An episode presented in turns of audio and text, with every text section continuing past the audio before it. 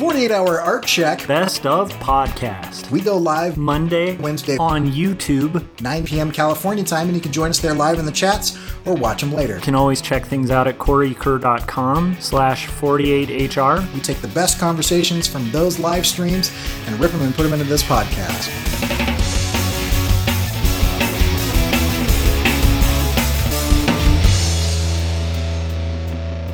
Today's topic is the power of being wrong and allowing wins. Um, and so, what I mean by that is, it um, there there's this kind of weird thing that happens when people look at authority figures uh, from like the reality of, um, I guess, the reality of what it looks like to have a responsible authority figure, and the thought of somebody who's having to deal with authority figures and their thoughts on what they would do as an authority figure.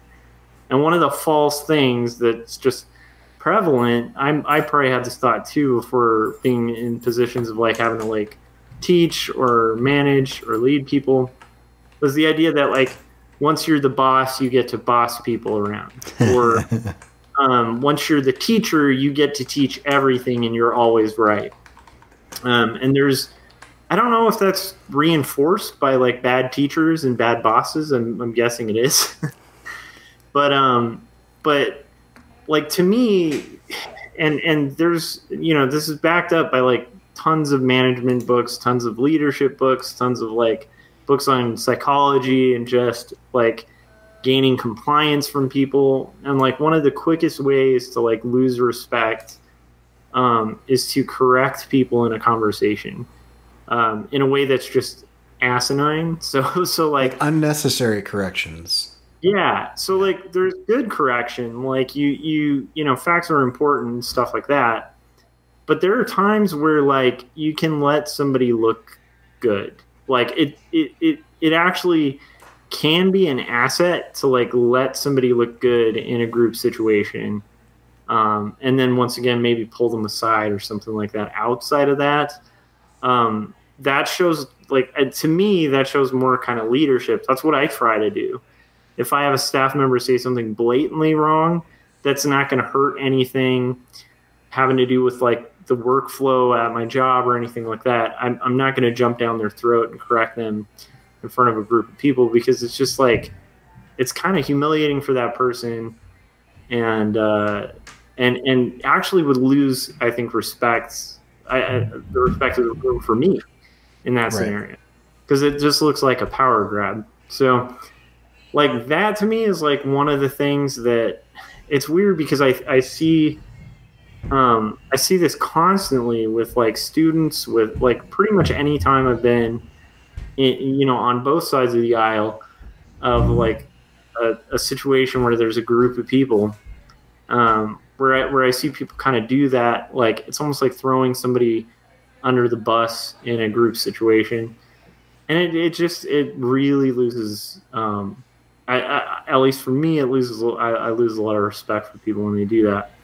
So that's what I meant by like allowing wins but it's it goes along with a, a psychology too of the power of being wrong where um, and we've kind of touched on this before but like some of the earliest advice i got before teaching was you know the the worst thing you can do as a teacher if a student asks you a question is just bs like you know the answer when you don't because they they will see right through it and you'll lose the room And you And lose and you lose an opportunity yeah to strengthen the other things that you've said. Exactly. And, and aside from the fact that you've also just closed um, a door to a gateway to knowledge, which is like a really foolish thing to do. Um, like being wrong, actually, a lot of the time should be like an enjoyable thing because you are able to learn. hmm So anyhow, so the, the reason I wanted to kind of bring this up is just it's just been on my mind. I've been reading some books on leadership and advice and stuff, and I've been thinking about this just across the board for like the 15 years or so I've been doing this, and how often I see that, and then how I've actually fallen prey to the opposite of that, um, especially when I was a young artist and like first entering into the field. So I don't know. I mean, that, that that's kind of touching off the topic. Does that kind of ring anything with you? Like, Yeah. um, Oh, Yeah. I, I mean, I think I think uh, I, I I try to look at things. Um, I know that most of the time on this show we're talking about uh, cartooning, illustration, design. Um, you know, sometimes film and animation, um, generalized creativity. Um, I I think sometimes it's important to step back and and understand that like most of what we're talking about is is is interpersonal communication. It's it's like it's like human relationships um, you know and and if you if you look at like you know something that feels really authentic in an illustration it's because like there's some humanity in that and there's some understanding and whatnot. And and i think that so these are like kind of foundational principles. And the reason that i bring that up is um like literally just just like right as i got home um you know my, my daughter and i she's really strong-willed.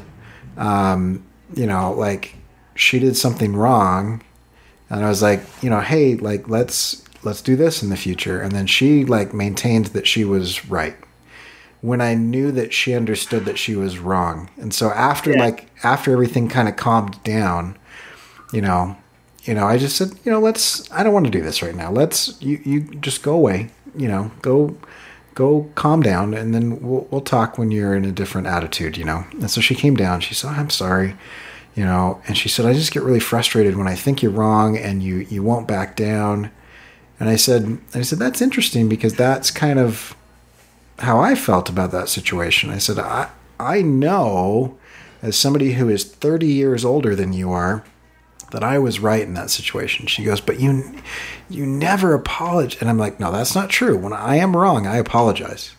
And she's like, so you just say you're never wrong? And I said, well, I'm not often wrong in simple things that you're learning because you've only been on this planet for like nine years. And so like, I've got three decades of experience. And so when I say, excuse me, and you don't get out of the way or whatever, which was the whole thing, I was carrying this thing. Um, you know, she's like, you don't even understand my side of the story or whatever. And I was like, there's no sides of the story. There was, you were in the way and wouldn't move.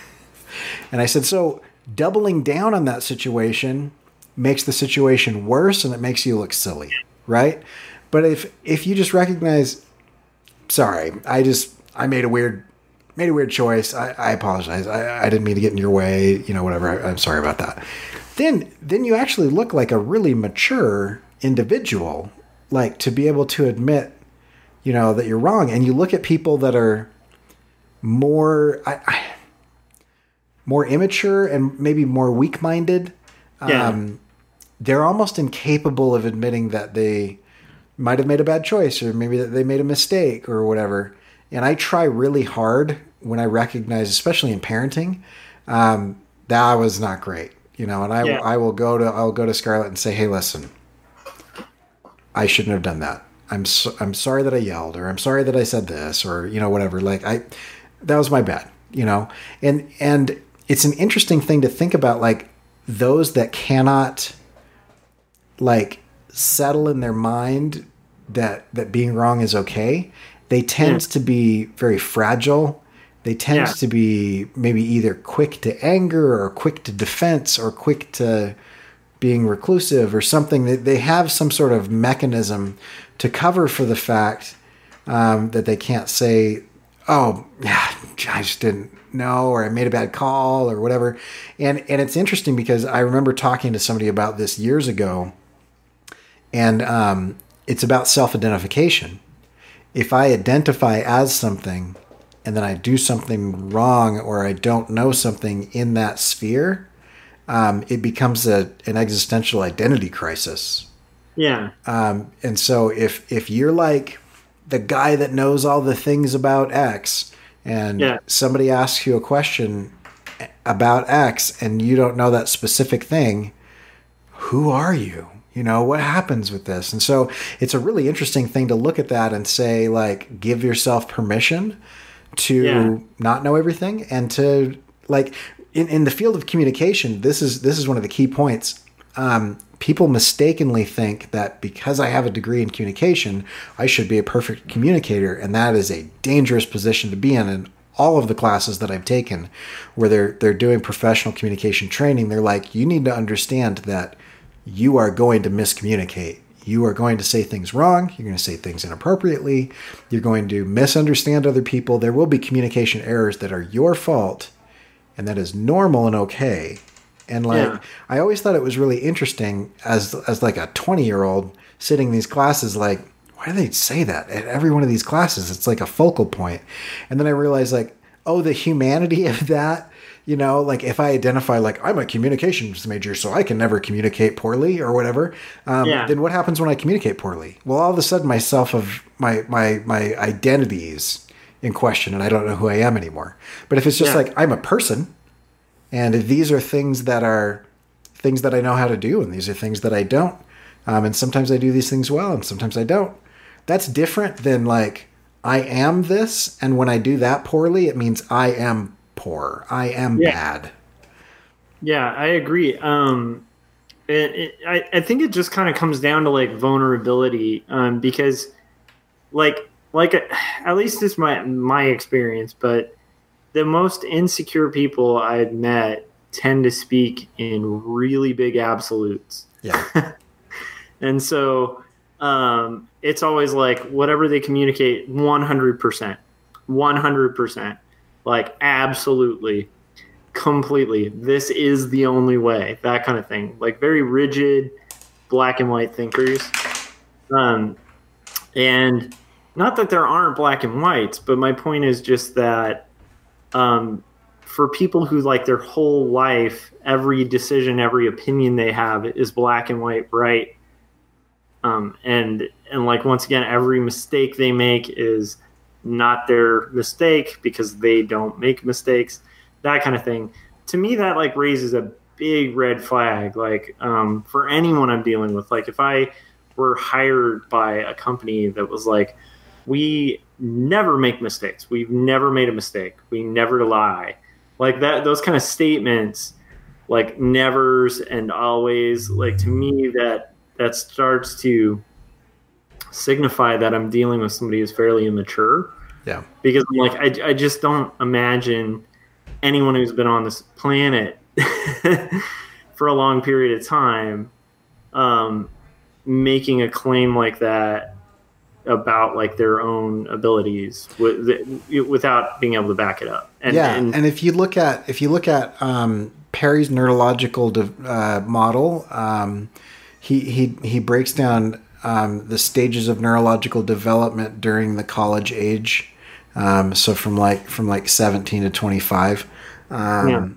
and and the earliest stages are exactly what you're describing. Like everything is black and white. Um, there's there's authority and there's the receivers of authority. Like there's authority that has the knowledge, and then there's people that have no agency that receive the knowledge from the authority. Uh, there are absolute answers, um, and and complexity is almost incomprehensible um, in, in the nuance and the complexity of things. Like you, you tell somebody in that stage about something that's a gray area, and oftentimes um, their response uh, is anger or Yeah. or frustration because it's like, you know, why are you making me feel cognitive dissonance? And it's like, well, Yeah. because the world is gray, you just don't actually have the neurological ability to understand that yet. But the, but the interesting thing is like as as you progress, um, you you the next stage is like that you withdraw from authority because you're frustrated about the fact that authority is fallible. Um, but then you look at like all opinions as being equally valid regardless of expertise or, or anything it's like well that's his opinion man. Then beyond that you start to say um, you start to see like the nuance instead of complexity but your ability to like understand that nuance and comprehend and judge that nuance is really hampered. And then eventually you get to the point on the other side of complexity where you have the clear for the clear sight of um, simplicity in the midst of complexity, and that's Yeah. where you can you can make um, educated guesses. You're you're like you're basically saying, I know that this isn't an absolute, but I do know that this is the best I've got with with what I know, and so that's what I'm going to commit to, and that's called commitment within relativism, and it's it's actually a significantly more advanced way of thinking. Um, not to say that the other ways of thinking are are bad, because Yeah. he doesn't make value judgments of bad or good. It's just important to understand that some people think one way and some people think the other way. Um, but it's a it's a more advanced ability to be able to hold conflicting ideas in your mind without going crazy. Like to understand that there's something I don't understand. I know this is true. I know this is true. And those things conflict with each other. And there's probably something in this. And with all of this information, I'm going to make this decision because I feel like uh, that's the best that I can do at this time. Given that things might change and I'm willing to change with the times, that is an exceptionally advanced way of thinking because you're basically saying that it's okay to be fallible, which is really hard for like lower levels of neurological development. Yeah, I agree. And and so I guess I guess like um where this would like tie into art is like um you know, and we've kind of dealt with this with critique, but I guess there's a way to kind of tie it in with that where let's say um what like what do you want out of showing your art to uh like a peer or to someone you admire or to a publisher? Yeah. Do you want them to say, um, "This is amazing"? We'll publish it, and then never give you a contract because it's terrible. Yeah. Um, you can go on deluding yourself, thinking it's great. Do you want them to tell you what they actually think of it? Um, and then, are you open to being wrong? Are you open to being like wrong in your own perception of where your work was at, and and actually having that gateway open so that you can advance and make it right? You know. And the and the Uh, interesting thing is I think that at different times and in different situations, each of those is an acceptable desire. Like, Exactly. there are some times where I just need to be validated in my art, and there are other times where I need to know what I'm not seeing so that I can improve. You know, Yeah. there are other times where uh, just an honest assessment of, of is this good or bad, or you know what what's working and what's not working. Um, yeah. but a lot of times I think, uh, and I know you weren't saying this, but a lot of times I think like um, we say, oh, it's only this, you know. It's like no, it's very situational. Like there are many times where I'm like, I'm done with this. Will you tell me it looks good? Because I, Yeah. I want to be able to move on. No, I, I think that's where like an honest assessment of that is good too, because there are times where you just, you know, maybe that is what you want to hear. Um, and like tying into like, so the reason I was thinking about the grace of like somebody kind of letting something slide, um, like a conversational error, is I've thought about the multiple times that I've met guys it, like that are way bigger in industry who could be a pathway somewhere, right? Um, and they've said something really stupid in front of a group of people that nobody called them out on, and it's not a damaging thing they said. It's not going to lead to any Yeah. harm or any sort of problem. And the grace of letting that slide, but I've also seen them do that to people who they have no reason to let it slide with Right. because it's not like positionally they gain an advantage by kissing up to like a young artist who's just you know hanging out or whatever. Um, they I, i've seen that displayed a lot with with um, with a lot of the people i admire. And we were actually saying this before even recording. Like what's mystified me about the industry is usually when i meet people that are really kind of snotty and like jerks they're usually not the big guys like Yeah. occasionally you do have somebody who's like brilliant and they're just a jerk and and actually weirdly enough because it's such a tight knit community like everyone in the community knows they're a jerk but they're just like but they're brilliant so we just kind of we let them do their work Yeah. we want to work with them, but we like their work. We like looking at their work. Um, there's that occasional person, but that's a real exception. I think the majority of the time, like the most humble people you'll meet are some of the most successful people, and so like that to me, um, like once again, kind of. Uh, I don't know why I thought of this. I think it's because like a couple days ago, I just saw somebody do that to someone who was in a lower position than them. And I just thought it was kind of a a dick move. yeah, because like, there was no purpose in that other than just feeding your own ego. And in that in that scenario, it was just. Um, I hope I'm being clear about what that is, like what I'm talking about. Was I clear about that? I don't yeah, know. Yeah, I, I think so. Um, I'm trying to I'm trying to figure out who said this. It's been it seems like it's been attributed to a lot of different people, but um, you can easily judge the character of a man by how he treats those who can do nothing for him. Yeah. Um, yeah. And I mean, is it Ann Landers or Abigail Van Buren or whatever? I don't know. They, I'd have to probably read this article to do it. it looks like there's a big thing.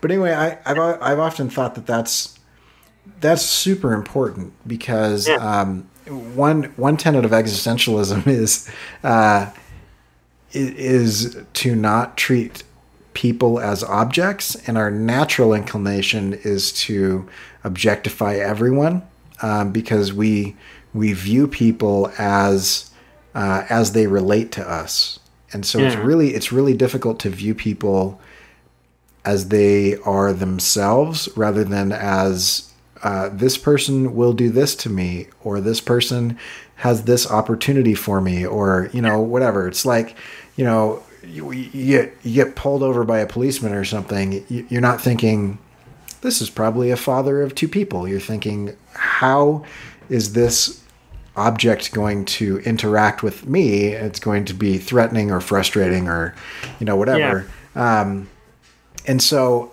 uh, it, it is a really interesting thing to look at those who could totally rip somebody to shreds for being wrong because you know the person who was wrong was in a, in in a position to do literally nothing for that person. Like yeah. there's there's no benefit that this person could get by kissing up to them or being nice to them or anything, and they treat them well anyway.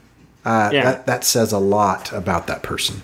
Given an yeah. opportunity to do otherwise, they, they choose positivity or encouragement or or even just kind of like a, a turning a blind eye to something um, you know that is as a harmless mistake that's that's i think really important yeah and and I, I guess what i was getting at is like I, i'm just mystified by like when i talk to younger artists they tend to have this perception that like authority is pointing a finger telling people what to do always being right and literally like you know, never admitting mistakes. And I I could say if you're going to be like a high pressure like New York car salesman, that might be a good route. 50, 50 years ago.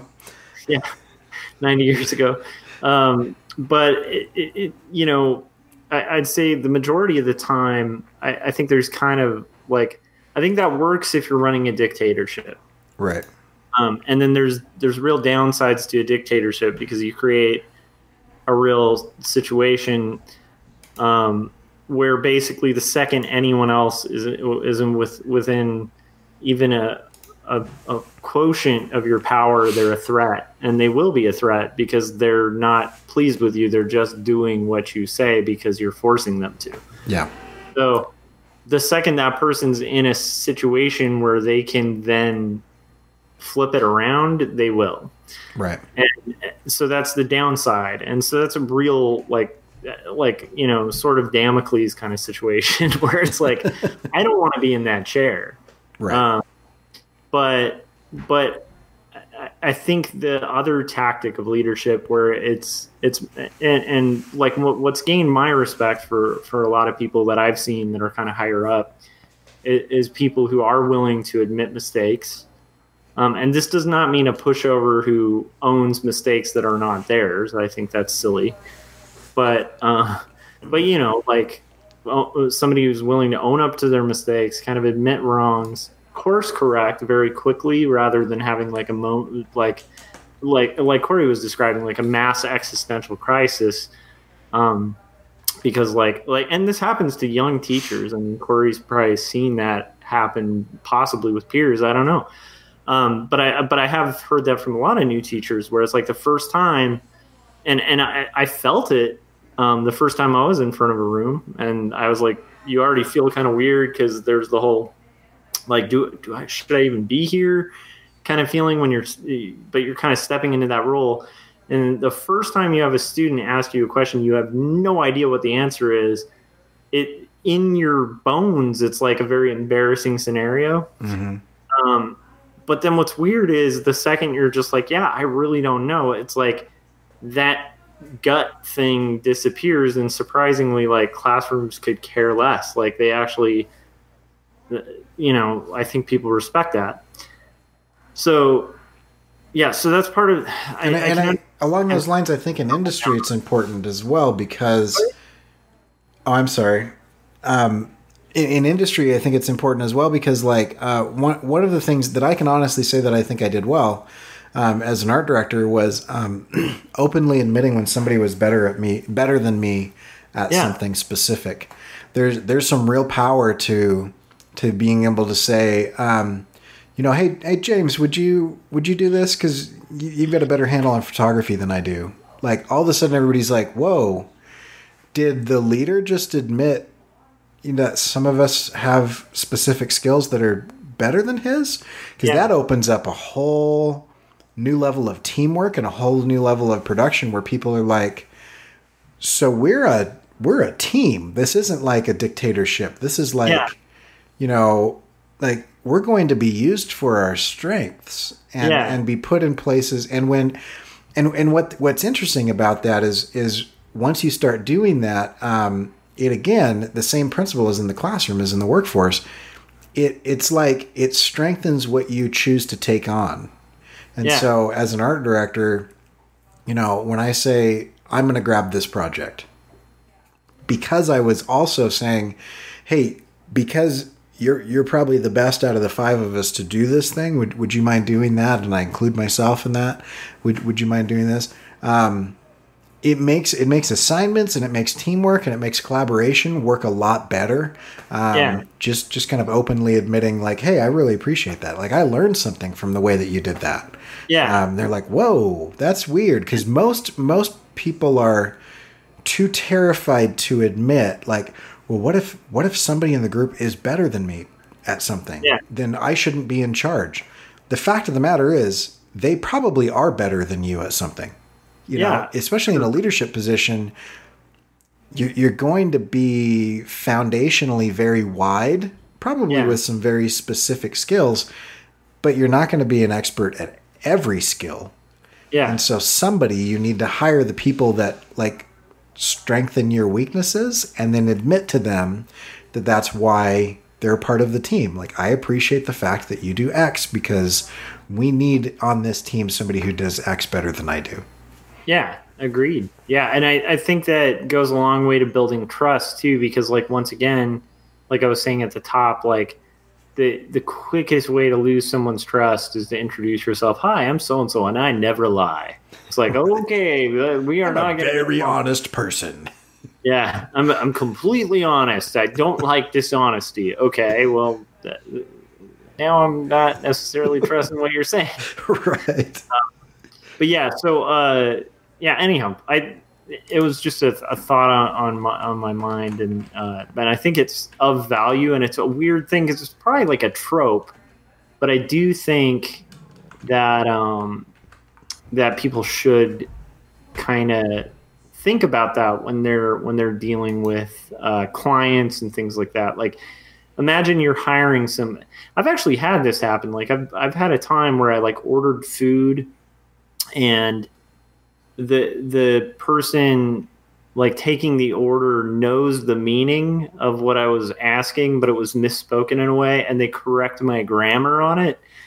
Um, that's a real quick way to like lose the respect of the person who's conducting business with you. You know what I mean? And it's like imagine that if that's like you hire an artist, and then the artist has that attitude with you, like Yeah. it's just I, I think it would be very hard to kind of retain clients and retain the respect of clients with that kind of kind of thing too. So yeah. Anyhow, Absolutely. Cool. All right. Well, that was that was a good topic. I like that. That's fun.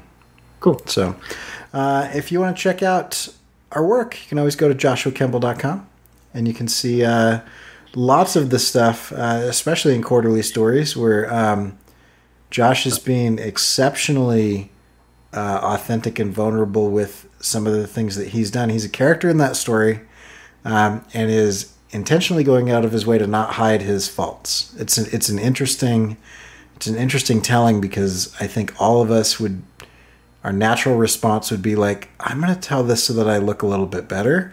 And there there are scenes in that where Josh doesn't look great, which is is kind of like what we're talking about, and I think is one of the most powerful things about that story is that it's that it's real and authentic. So go check that out. It's quarterlystories.com, joshuakimball.com, um, and you and you can just go to quarterly stories.